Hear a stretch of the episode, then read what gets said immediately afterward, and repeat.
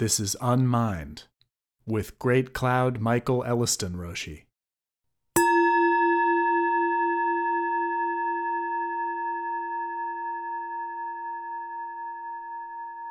Heart Sutra Quartet, Number One. Avalokiteshvara and Shariputra. Who were those two guys talking through and to Buddha on that fateful day? The Heart of Great Wisdom Sutra, the go-to chant ubiquitous in all Zen communities, begins, innocently enough, Avalokiteshvara Bodhisattva, when deeply practicing Prajnaparamita, clearly saw that all five aggregates are empty and thus relieved all suffering. Avalokiteshvara is usually referred to as the Bodhisattva of Compassion, Kuan Yin in China and Kannon in Japan.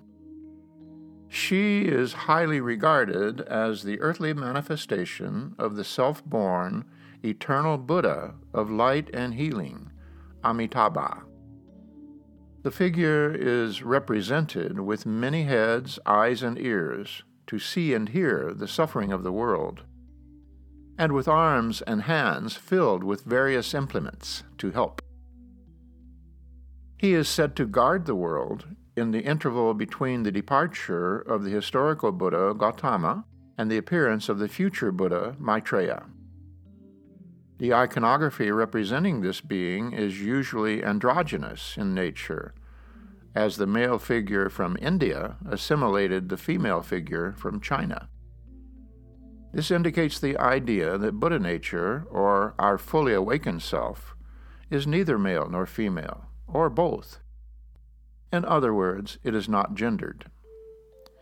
A bodhisattva is an enlightening and not an enlightened being, the difference being one of action rather than one of statehood.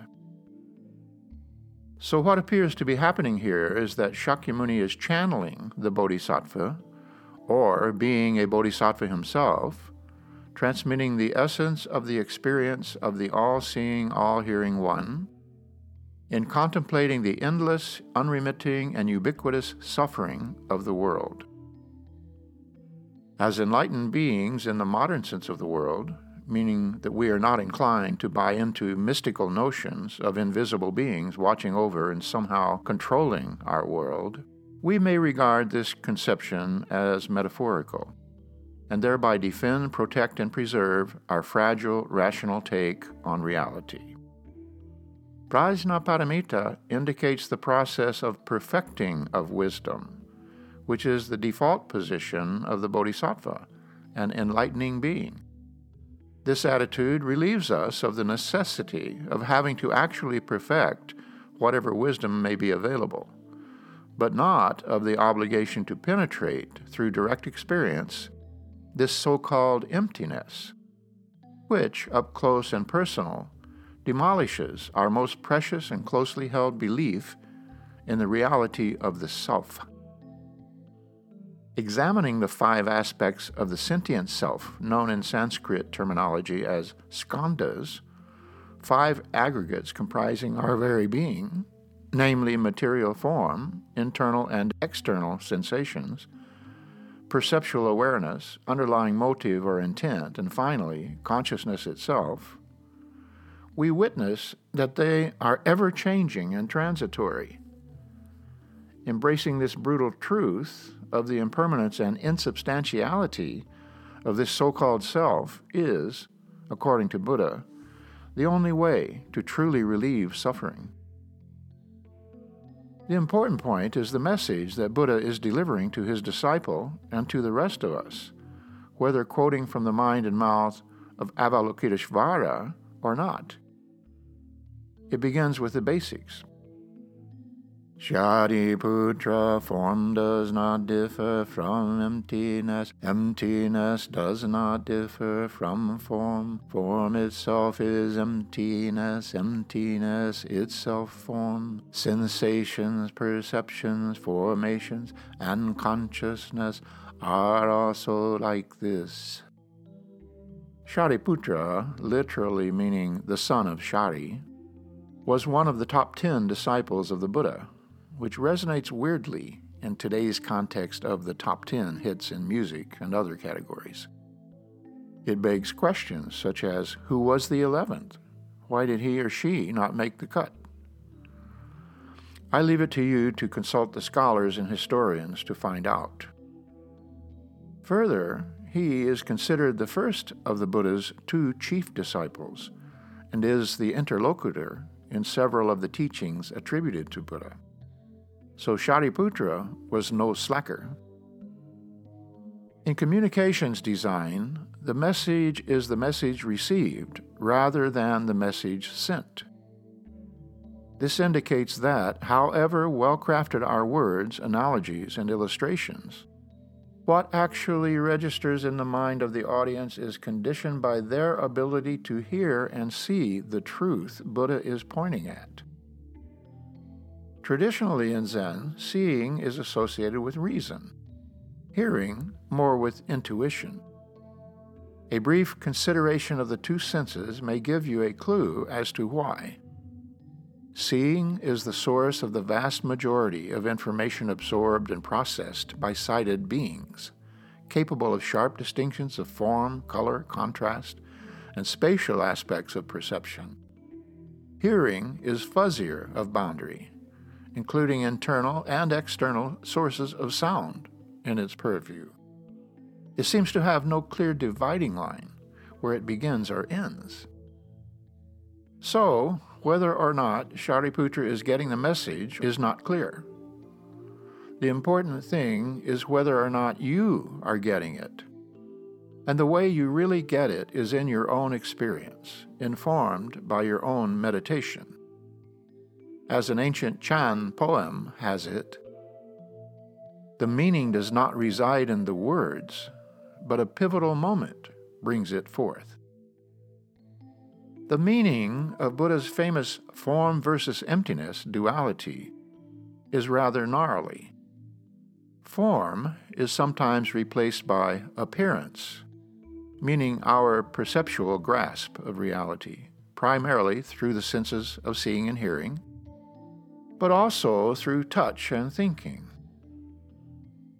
Here, the Buddha is patiently explaining, as if to an eleven-year-old, the basic truth of non-duality, that what we may perceive as different and separate are not so in actuality.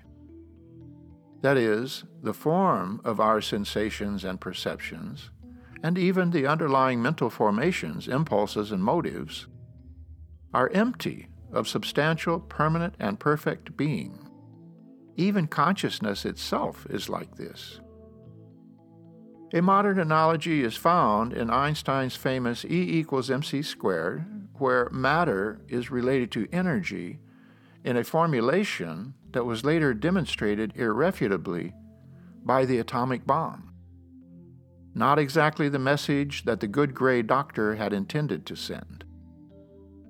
It is not the first time in history, and will not be the last, that the relatively innocent insights of science have been perverted to the power-hungry lesser angels of humanity. Gunpowder, discovered in China, was first used to create fireworks displays, tickling the retina. Western colonials said, hmm, maybe this can be weaponized. This is why Zen aspires to Buddha nature, not human nature. So form, all form or appearance, is not the essence, just as matter is not solid, but consists of more space and energy than it does actual stuff. Particles themselves break down further and further in the microcosmos, until there is no there there. Like Buddha's analogy of a monkey peeling an onion. At the very last cut in the center of the being, poof, nothing, nada, zilch. Matsuoka Roshi addressed this seeming dichotomy, saying, "There is nothing, but in this nothing there are many things, there are infinite things. The one, form, defines the other, emptiness, as in all binary pairs. They are actually complementary in nature and not competitive. They're not opposites in that they do not obliterate each other, but have a co-arisen interdependency, characteristic of all the links in the twelvefold chain of causation, or interdependent origination. All the links are causes, and all causes are effects, and vice versa. It is not a simple linear model, such as an algebraic equation, but more of a geometric relationship in simultaneity, emerging in and out of space-time. Shariputra, all dharmas are marked by emptiness. They neither arise nor cease, are neither defiled nor pure, neither increase nor decrease." Having dispensed with the intersection of form qua emptiness as the direct world of consciousness of a sentient, especially a human being, Buddha then launches into quoting Avalokiteshvara out of context, which is what a quote is, after all, extending the metaphor to all beings, including ourselves, as well as those outside our kin. Not to worry, you, dear listener, and human beings in general, are not singled out for this kind of suffering based on being born into sin or merely ignorance, as is the Buddhist model.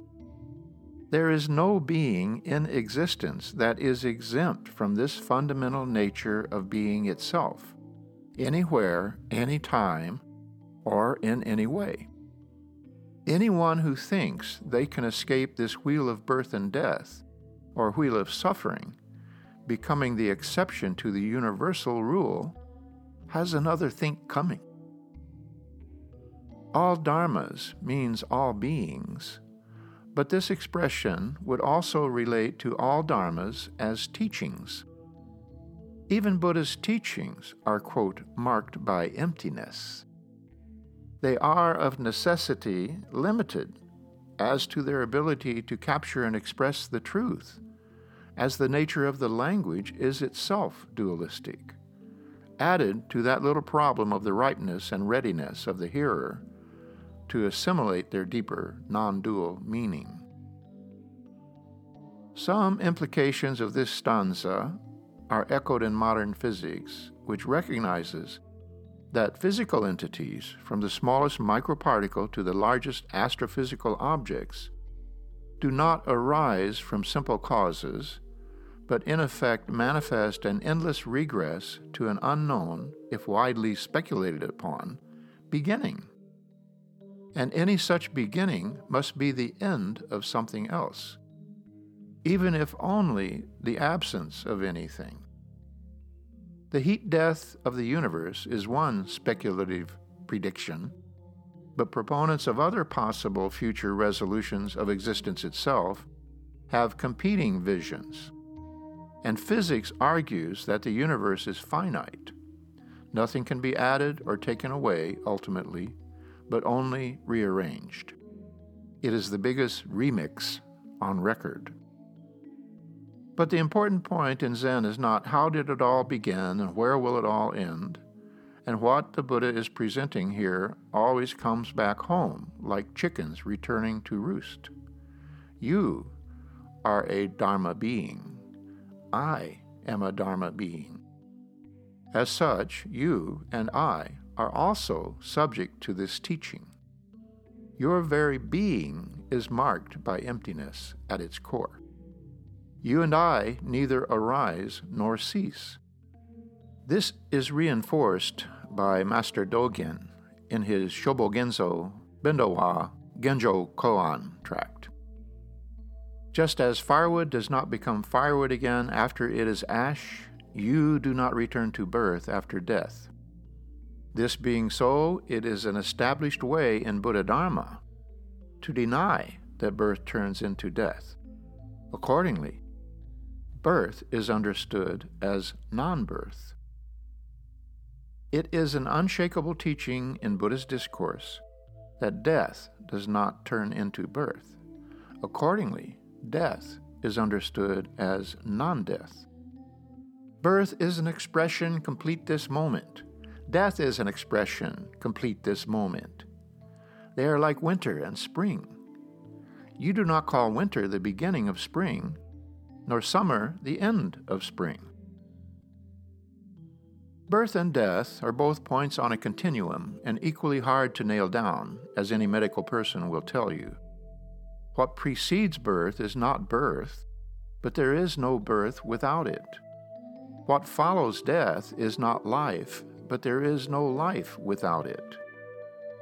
There is no defilement in this process, nor is it exactly pure. We cannot reduce our existence to common understanding, nor can we paint it in black and white terms. In our coming and going, in a universal sense, there is no change, actually.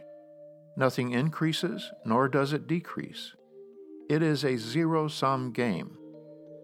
We do not increase in merit or understanding through our practice, even Buddha did not understand this, nor do we decrease our karmic engagement in reality.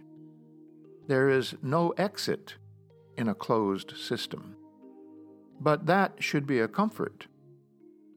Please investigate these primordial teachings thoroughly in practice. My poor words may have only lent to the confusion. At this remove, confusion is a necessary, even sacred, if not sufficient, state. Protect and preserve it well.